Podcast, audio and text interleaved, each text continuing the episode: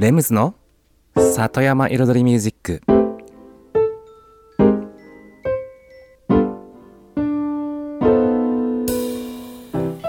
緑と川、自然に囲まれたここDAIGO、人口約いちまんごせんにんのこの小さな町に、音楽とちょっとしたエッセンスで彩りを添えるミュージック&ライフスタイルプログラム。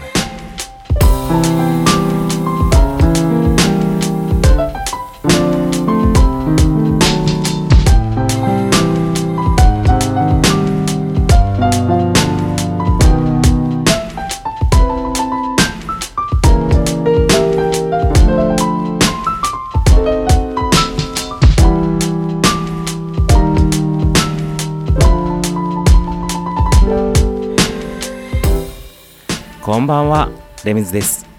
茨城県の北の端、DAIGO町のサクカフェから発信するこの番組、レムズの里山彩りミュージック、サクカフェプロデューサーの私レムズがお送りしています。今夜もコーヒーやお酒を片手に約いちじかんのんびりとお付き合いくださいませ。さて、今日はリスナーさんからのメッセージでスタートしたいと思います。アスカの歌資料館の早見様からいただきました。こんな時の流れを感じています。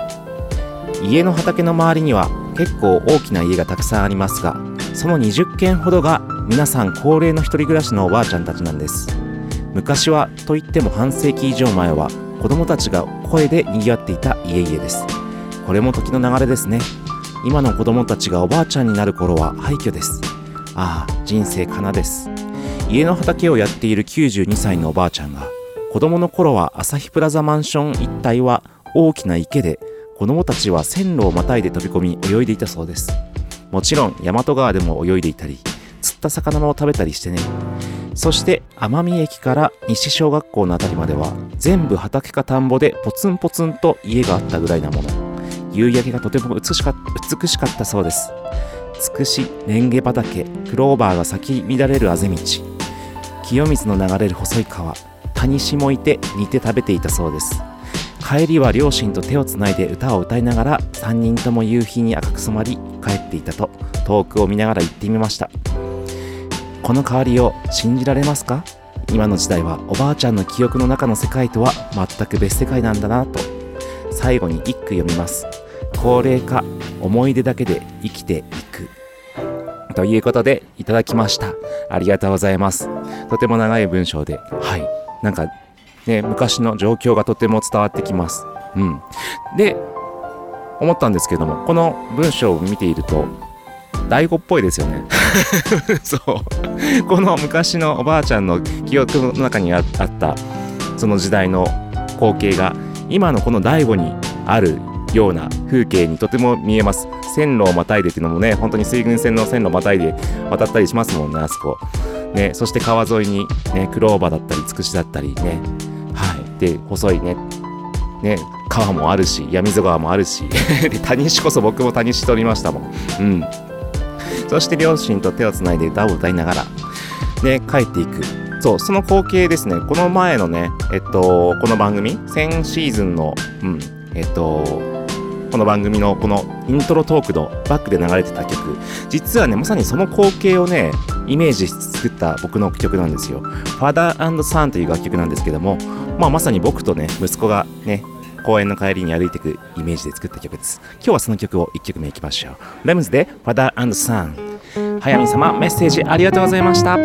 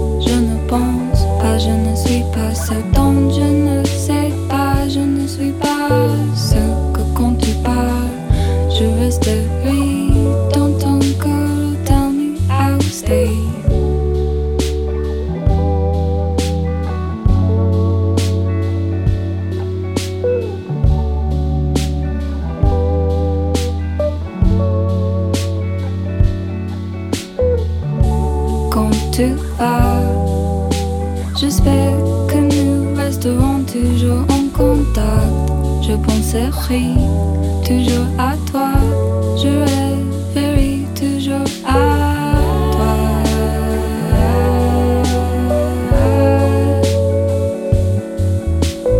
Ah, ah, ah.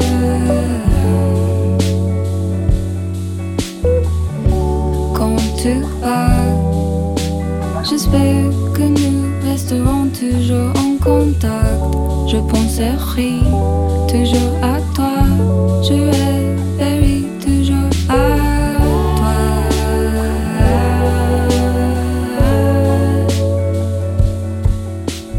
Ah, ah,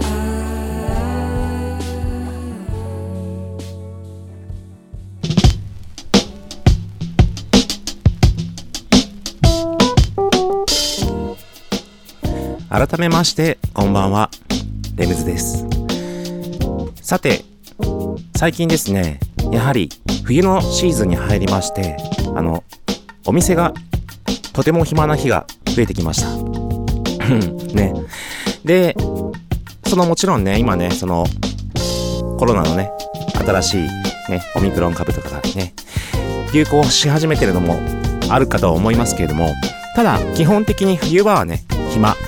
まあ、もちろんね、皆さん大子町に住んでいる方だったらもうね、観光客もね、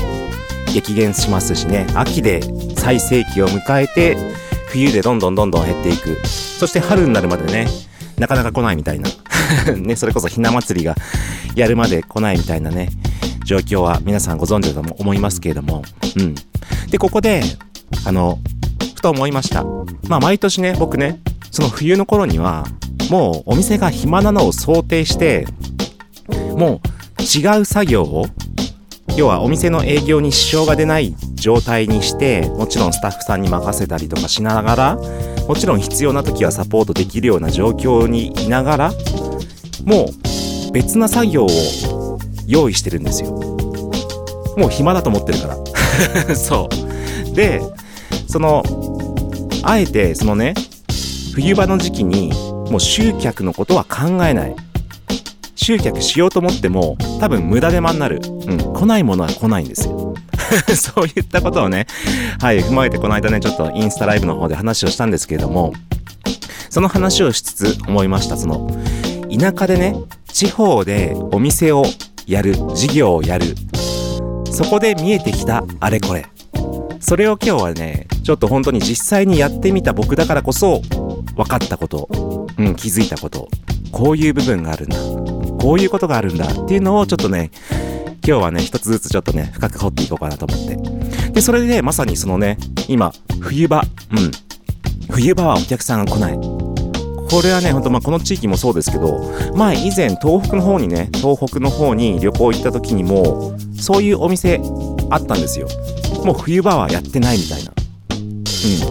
ん。だから同じようなもんなんでしょうね。うん、冬場は開けててもしょうがないぐらいなまあサッカーフェの場合はね、一応あのにがつの頭にいっしゅうかん全部休むんですよ。ウィンターホリデーと言って、これはなぜかっていうと、もうね、開けててもしょうがないから休んじゃうんですね。うん。まあ休ん、まあしょうがないからじゃないですけども、まあ時間もちょっと欲しいし、まあいちねんにね、にかいぐらいホリデーを使っ作っていっしゅうかん休むんですけども、まあそういう時間も欲しいっていう、うん、ことで年ににかいやってるんですけども、まあそれ以外もやっぱり開けてても暇なものは暇、うん、だから集客はしない。で、だからといって暇してね、もう暇だなーってこう考え込んでね、店にいてもしょうがないですから、もうそこはもう違う作業をするということで、うん、もう次のステップへ踏み出してるわけですね。だからこそもう春に向けて、さらに次の年に向けてのもうステップをね、うん、準備している、うん、その期間になるんですね。だから意外と重要な期間なんですよ。お金は稼げないけど、うん、事業を進めることができる。そういう風に捉えれば、このね、冬の閑散期というのはとてもお店にとって、会社にとってね、重要な時間にね、期間になってくるわけですね。続きは後半で。それでは一曲遊びましょう。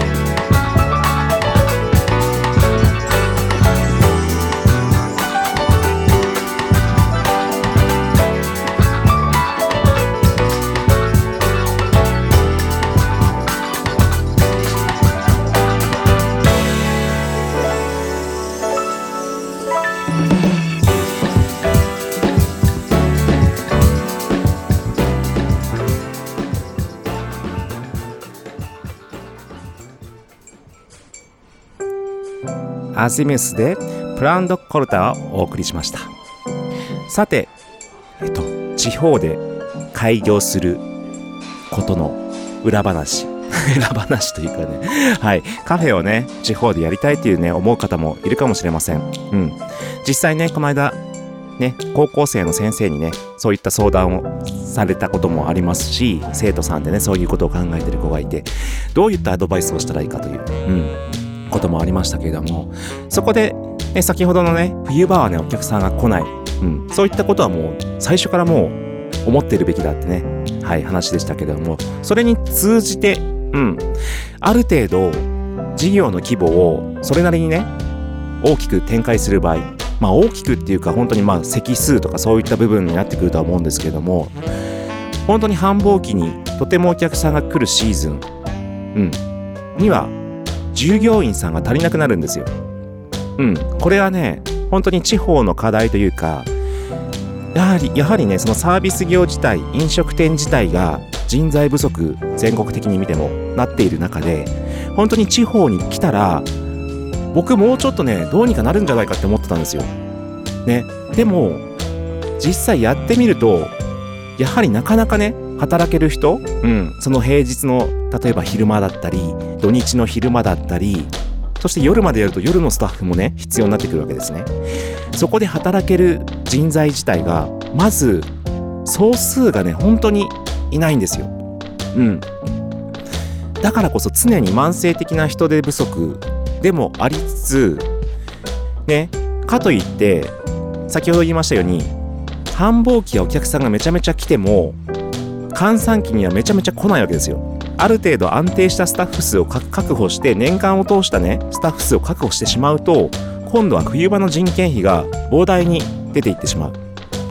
そこの兼ね合いがとても難しい。これはね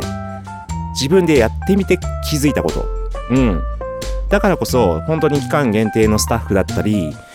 本当に時間とかをね本当こっちのねこっちの融通で聞かせてもらえるようなアルバイトさんだったりとか、そういった方たちが意外と大切、うん、安定したもう常勤の従業員さんになってしまうと、本当に毎週毎週ある程度固定した時間をね提供してというかね、その入ってもらってやらなきゃいけなくなってしまうので、そういったスタッフでねたくさん固めてしまうと、うん、お店と営業自体、ね、事業自体が成り立たな、成り立たなくなってくるんですね。うん、だからそこの人件比率、だから昔結構ね高かったんですよ。人件費ねさんじゅうなんパーセントとかね よんじゅっパーセント いく月もあったんですけど、今年とかね、今年っていうかまあにせんにじゅういちねんとかはにせんにじゅうねんぐらいから、うん、もちろんちょっと人手不足っていうのもあったんですけども、 にじゅっパーセント 台から さんじゅっパーセント 前半いっても前半ぐらいに収められてきた、うん、ところであります。だからそこもね本当僕もいろいろ苦労しながら、もちろん人手不足で苦労してる部分もあるんですけれども、その人材のね、うん流れ、一日、一日の流れ、いっかげつの流れ、年間の流れ、うん、そういったものはね本当に結構苦労しますこれはね例えば夫婦でね夫婦で質素にね小さくやるんであればそんなにも関係ないかもしれませんけども、やはり人を雇うということ、それはねこの地方ではね一番大きな課題になってくるかと思います。うん、これはやってみないとね気づかなかったことです。うん、も, もっとね集客の課題とかそういったものがあるかと思ったけど、集客よりもスタッフのいかに確保、そして回し方、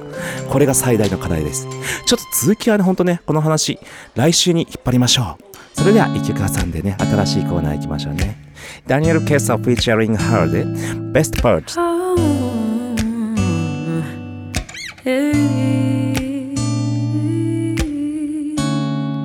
You don't know babe when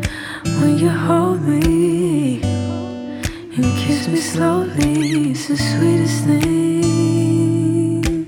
and it don't change.If I had it my way, you would know that you are. You're the coffee that I need in the morning. You're my sunshine in the rain when it's pouring. Won't you give yourself to me? Give it all. I just wanna see, I just wanna see how beautiful you are.You know that I see it, I know you're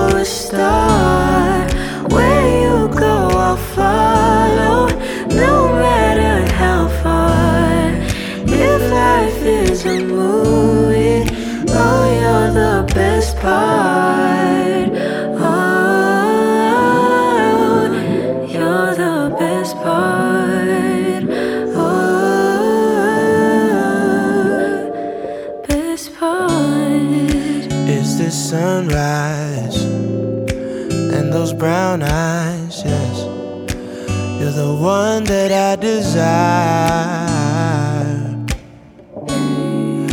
When we wake up and then we make love, it makes me feel so nice. You're my water when I'm stuck in the desert. You're the talent all I take when my head hurts. You're the sunshine of my life. I just wanna see how beautiful you are. You know that I see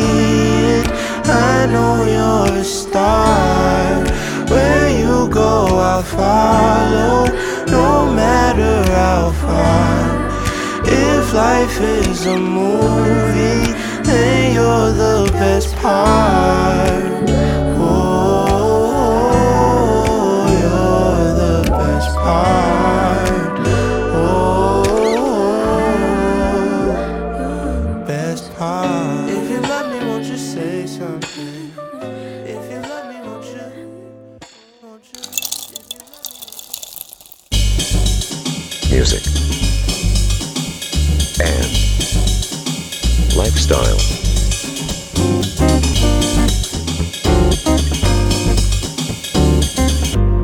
Satayama Iridori Music by Limbs.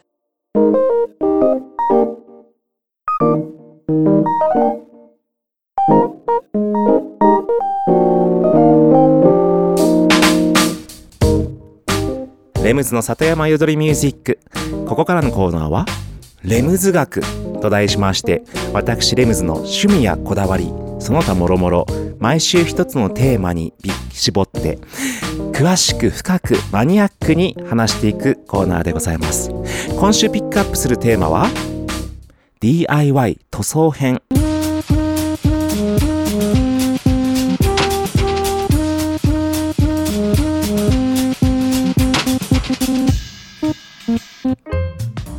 さて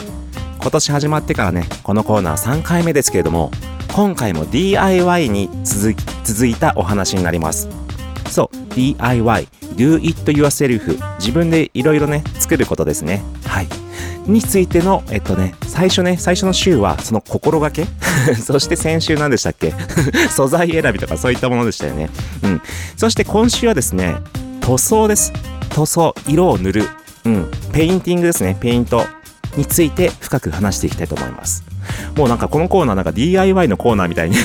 ってきていますけども、はい、もう ディーアイワイ 結構続きそうですね、これの話、うん、深い深いというかいろいろあるんですよ、技が、小技がね、うん、それをマスターするとさらに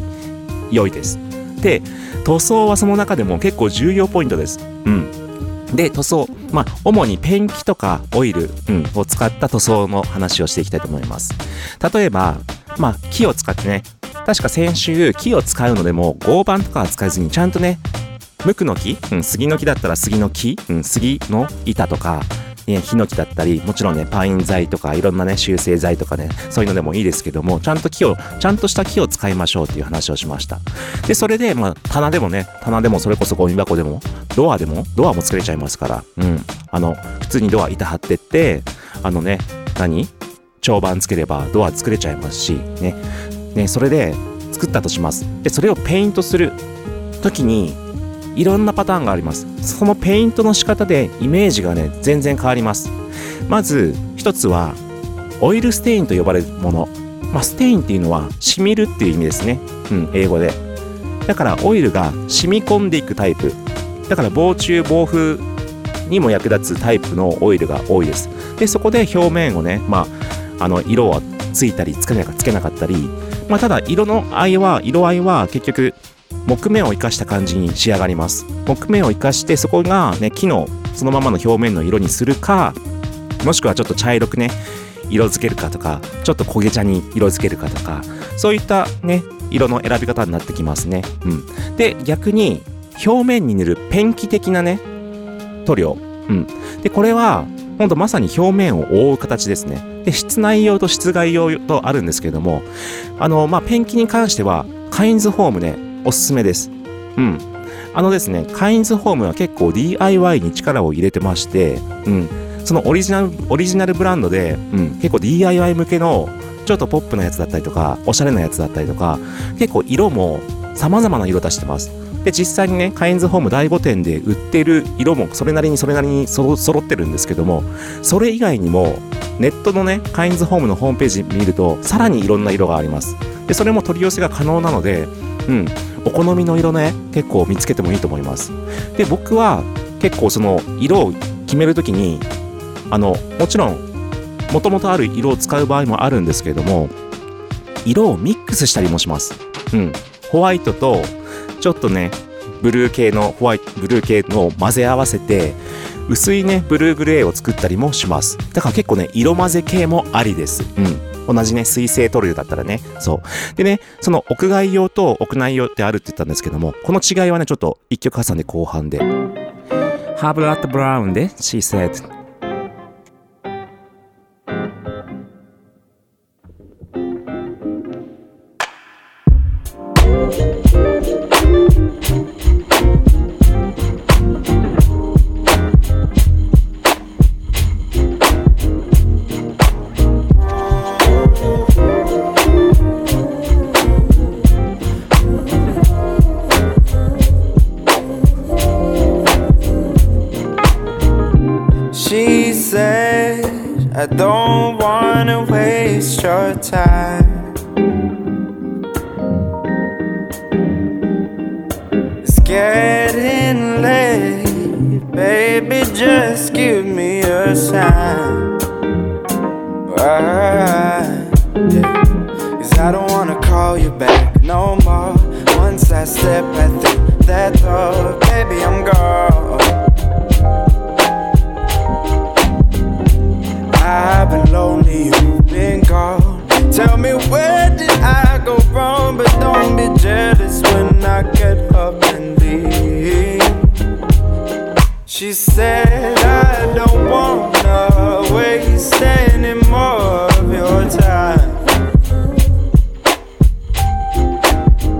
It's getting late, I should go now. Baby, just give me a sign.Now while I'm with you,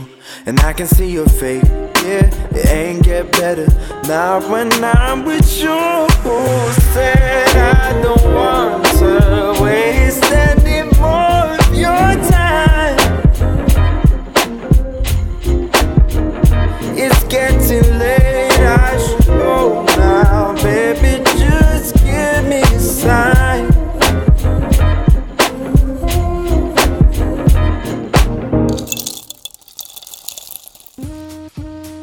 さて、レムズ学 ディーアイワイ 塗装編の後半に入ります。先ほどね、えっと、カインズホームで売っているね、塗料、オリジナルブランドの塗料について話をしまして、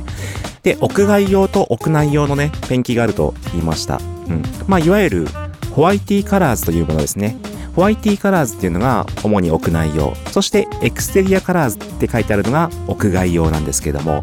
そのね、なんかまあ色も違うんですけども、そもそも何が違うのっていうところなんですけども、まあ屋内用のやつは、まあいわゆるね、普通の塗料です。うん。まあ塗りやすい、うん、し、まあ扱いやすいんですけども、屋外用の方、いわゆるエクステリアカラーズって書いてある緑の缶の方ですね。そちらはですね、乾くとコーティング剤みたいになるんですよ。だから、なんですかね、なんかゴムみたいに、ゴムじゃないんですけども、そういう風にもう何固まって、あのつながるじゃないですけどコーティングしちゃうんですよ。だからこそ水を通さなくて多分中の木をね、そう雨に濡れても中の木を濡らさないような形になるんだと思います。はい、だから逆に服と服とかにねついちゃってもその乾くと結構厄介ですそうだからそのコーティング剤みたいに結構硬くねゴムみたいにもうベタってこう乾いちゃうので、普通のねホワイティカラーズの屋内用の方だったらちょっとついて乾いてもまた濡らしてねこうゴシゴシやってるとこう繊維とかまあ取れるんですけども、屋外用の方はね取りづらいですそうそういったねもうなんか乾いた時の仕上がりの素材が、うん、違いますね、その屋内用と屋外用、うん、でまたあのオイルステインの方も水性用と水性と油性のねに種類があるんですけども、まあ主にね油性の方が屋外用とされています。もちろん匂いがね油性の方がきついのと、ただ油性であるからこそ耐久性とかね防風性、うん、防虫性、そういったものが高いみたいですね。はい、そういった部分でこうオイルステインと普通にね、あとペンキ系のねカラーと、はい、に種類今紹介してますけれども、であとね塗り方、そう塗り方も重ね塗りっていうのもねあるんですよ、技で。あの僕がよくやるのは木を塗るときに、まあ、普通にペンキ系で塗るんですけども、まあ、下地にね黒めの、まあ、ステオイルステインでもいいですし普通にペンキでもいいんですけども、黒めの色を塗っておいて一度乾かして、その上からちょっと白とかホワイトねであの、まあ、薄めの色を塗ったりしてそれを削るんですよ。ちょっと乾くか乾かな、乾かないかぐらいに。そうすると下地の色がちょっと見えるんですよ。そうするとあのねアンティーク調のちょっと古い木がね塗装を削れてちょっと見えてきたみたいな加工が加工ができます。はい、そしてさらにねその白とかもお店で見るとわかるんですけども、ピュアホワイトとえっと何でしたっけパーフェクトホワイト、本当に真っ白な白と若干優しい白と、うん、あるので、そういった白の白の使い分けも重要になってきますね。うんイメージね、本当にだからそこは本当自分でねどういうものを作りたいか、どういうインテリアにしたいか、そういったイメージングからね入ってた方がいいですね。あとは本当に写真をいろんな写真見る、いろんな国のいろんな写真インテリア見たりしてね、うん、調べる、うん、そこで見つけたあこれいいなっていう雰囲気のものを自分で作って塗る、うん、いろいろ試し塗り、うん、塗り重ね、うん、いろんなことやってみてください。塗装は奥が深い、楽しいですよ。以上今週のレムズがけでした。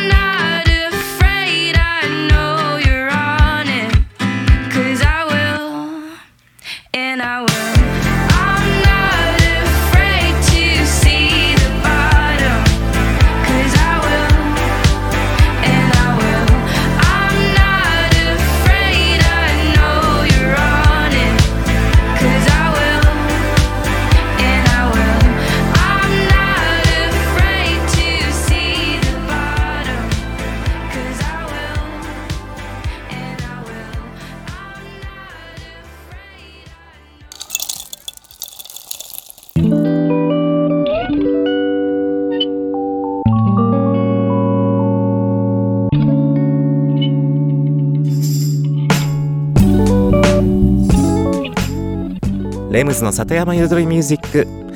私レムズがお送りしています。ここからのコーナーは野菜ソムリエレムズのサクカフェレシピと題しまして、野菜ソムリエの資格を持つ私レムズが普段自分のお店サクカフェで実際にお客様に提供している料理のレシピを一品一品紹介するコーナーでございます。そして今日はですね、先週に続きまして柚子を使ったねメニューを紹介します。うんでねえっと今日はパスタです。柚子を使ったパスタでチキンとネギ、そう冬のネギを使って、また白菜とかもね入れてきましょうね。うんそうやって冬野菜をね使うネギ味の豆乳パスタです。はいということでね、冬野菜、今ね本当に野菜の種類がちょっと減ってますけどもね、今ある野菜でぜひね楽しんでいきましょう。それでは今週のねレシピの方に行ってみたいと思います。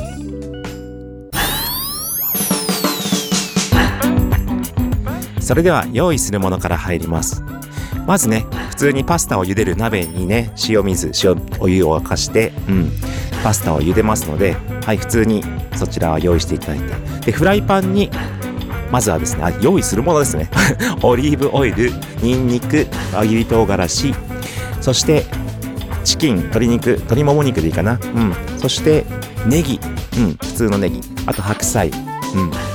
その他野菜入れたければ全然どんどん入れちゃってください、うん、であとね味噌、あと顆粒の鶏ガラ、鶏ガラスープの顆粒ですね、うんは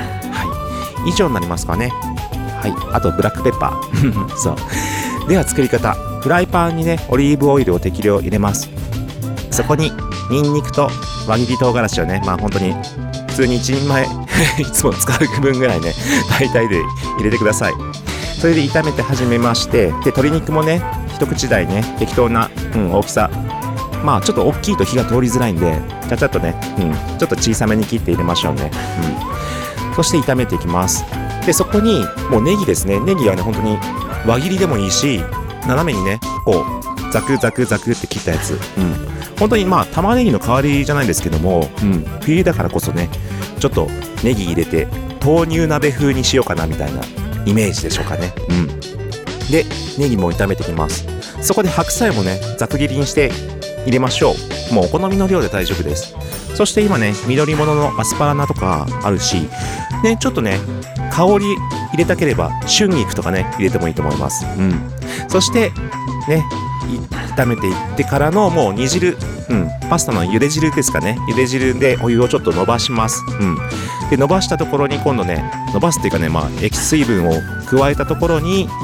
お味噌いちにんまえね小さじいっぱいぐらいかな、あとはお味噌のね味によってちょっと調節してください。そしてそこに鶏ガラスープの顆粒も小さじいっぱいぐらい入れます、うん、で溶かし合わせてブラックペッパーをちょっとパラパラっとかけて、一回ちょこそこでねあのそこでちょっと味見じゃないや、まだ豆乳入れましょう豆乳いちにんまえ ひゃくにじゅうグラム ぐらい、うん、入れます。でそこでちょっと、うん、煮詰めながら味見をしてください。でその味の濃さ、ね、によってあの鶏ガラスープ入れたり味噌を入れたりね、もちろん塩かけてもいいですけども調節します。で若干こう水分残し気味の、若干煮詰め気味のな感じにしていって、柚子の皮をすりおろします。すりおろした皮をパラパラっと、はい、風味付け、はい、で茹で上がったパスタを絡めて盛り付けて、仕上げに仕上げにねもう一回柚子の皮ねすりおろしてかけましょう。それしたらねもう柚子の香りがふわーっとね広がりますんで、それで完成です。以上今週のレムズのサクカフェレシピでした。ミュージック&ライフスタイル、里山彩りミュージック by Lems。Let's go, baby, down Albert's Run and have some fun. We will cover all of the spots, just constantly drinking those double shots the greatest thing beneath the sun is having fun.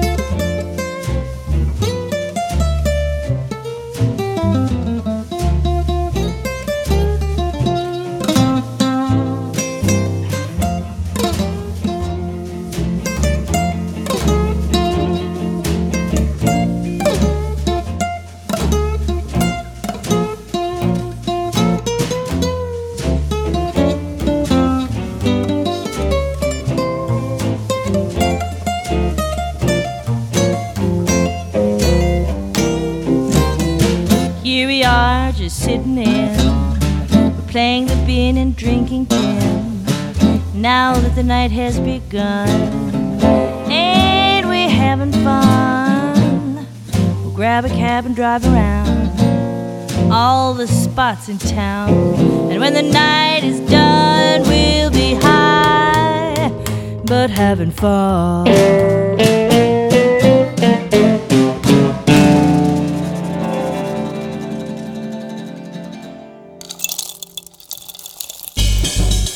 Music and lifestyle.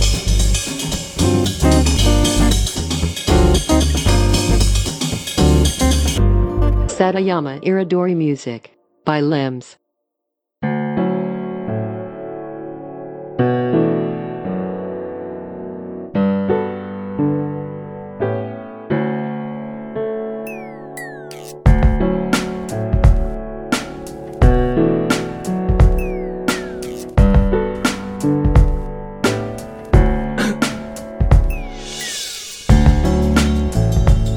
レムズの里山彩りミュージック、私レムズがお送りしています。ここからのコーナーはレムズの世界と音と題しまして、毎回私レムズの作品の中からいっきょく、もしくは私レムズが影響を受けた曲、大好きな曲、ピックアップしてちょっと紹介したい曲などなどをね、こう毎週いっきょく紹介して、コメントとともにコメントとともにフルコーラスで紹介するコーナーでございます。そして今週はですね、先週ね先週、えっと、新沢俊彦さんと中川博隆さんの虹というね、本当に子供たちがね、幼稚園とかで歌っている楽曲を紹介したんですけれども、で、先週のコメントの中でも、あの、言いました通り、その曲をね、僕、あの、カバーしてるんですね。うん。で、そのカバーするのに、シンガーのディーチカさんと一緒にコラボをして、えっと、日本の曲のカバーを、カバーアルバム、タイトルはね、日本ってっていうちょっと読みづらいんですけど、日本ってっていう丸って書くね、はい、カバーアルバムを出しました。これがね、にせんじゅうさんねんだったかな、うん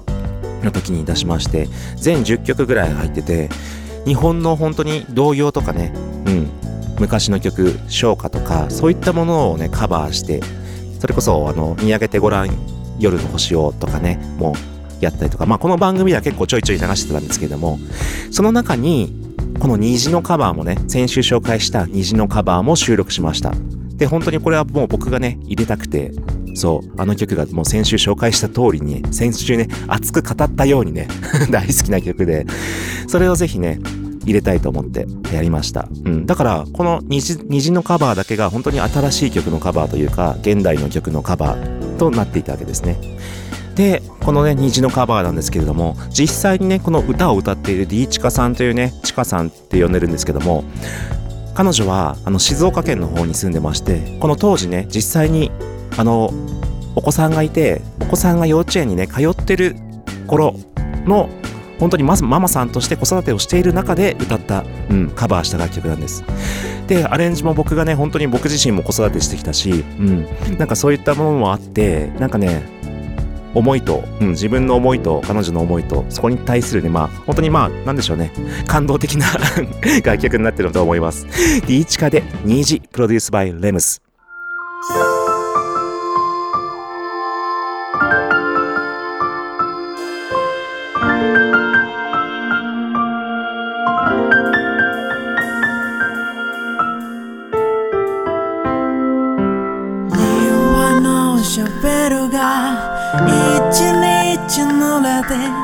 雨が上がって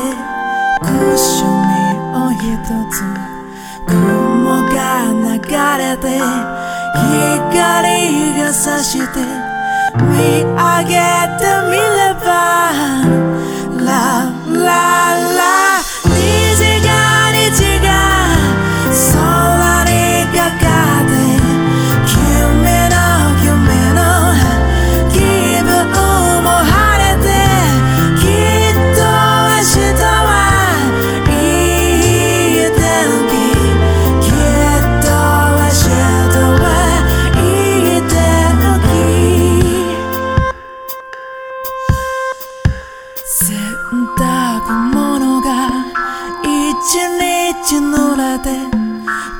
風に吹かれてくしゃみをひとつ、雲が流れて光が差して、見上げてみればラララ、虹が虹が空にかかって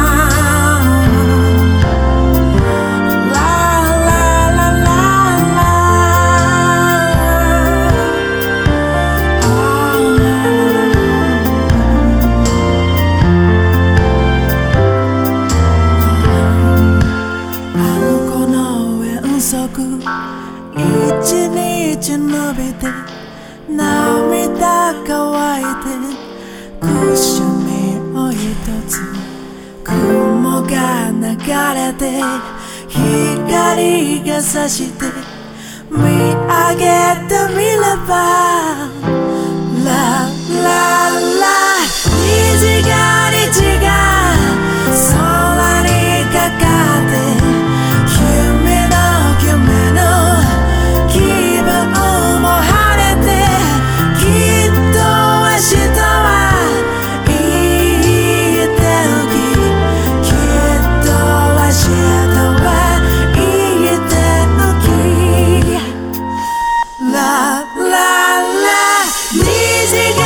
Together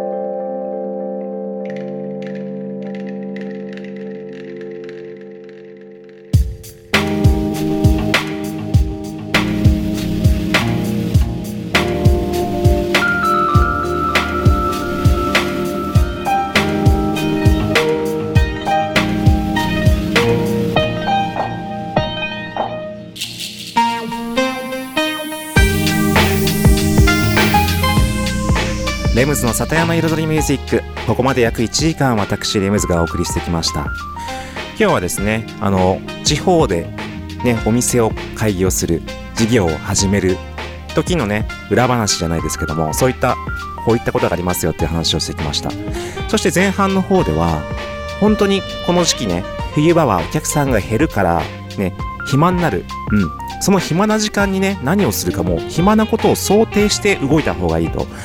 ね言いましたけども、で僕はもう次の事業に向けて動き出していると、うん、でもちろんね次の事業とかねそこまで大きな話にならなくてもね、普通のね、うん、方々はそれこそホームページの作り方を勉強してみたりとかね、試してみたりとかね、メニュー表をね新しくデザインね一新してみたりとか、それこそテイクアウトメニューでちょっとね人気が出そうなメニューを考えてみたりとか、本当にたくさんねやるやれること、うん、やることはたくさんあると思います。うん、そういったことをね一歩一歩やっていくかやっていかないかによって街自体ね、うん、本当に街の文化っていうものがどういう風に変わっていくか、うん、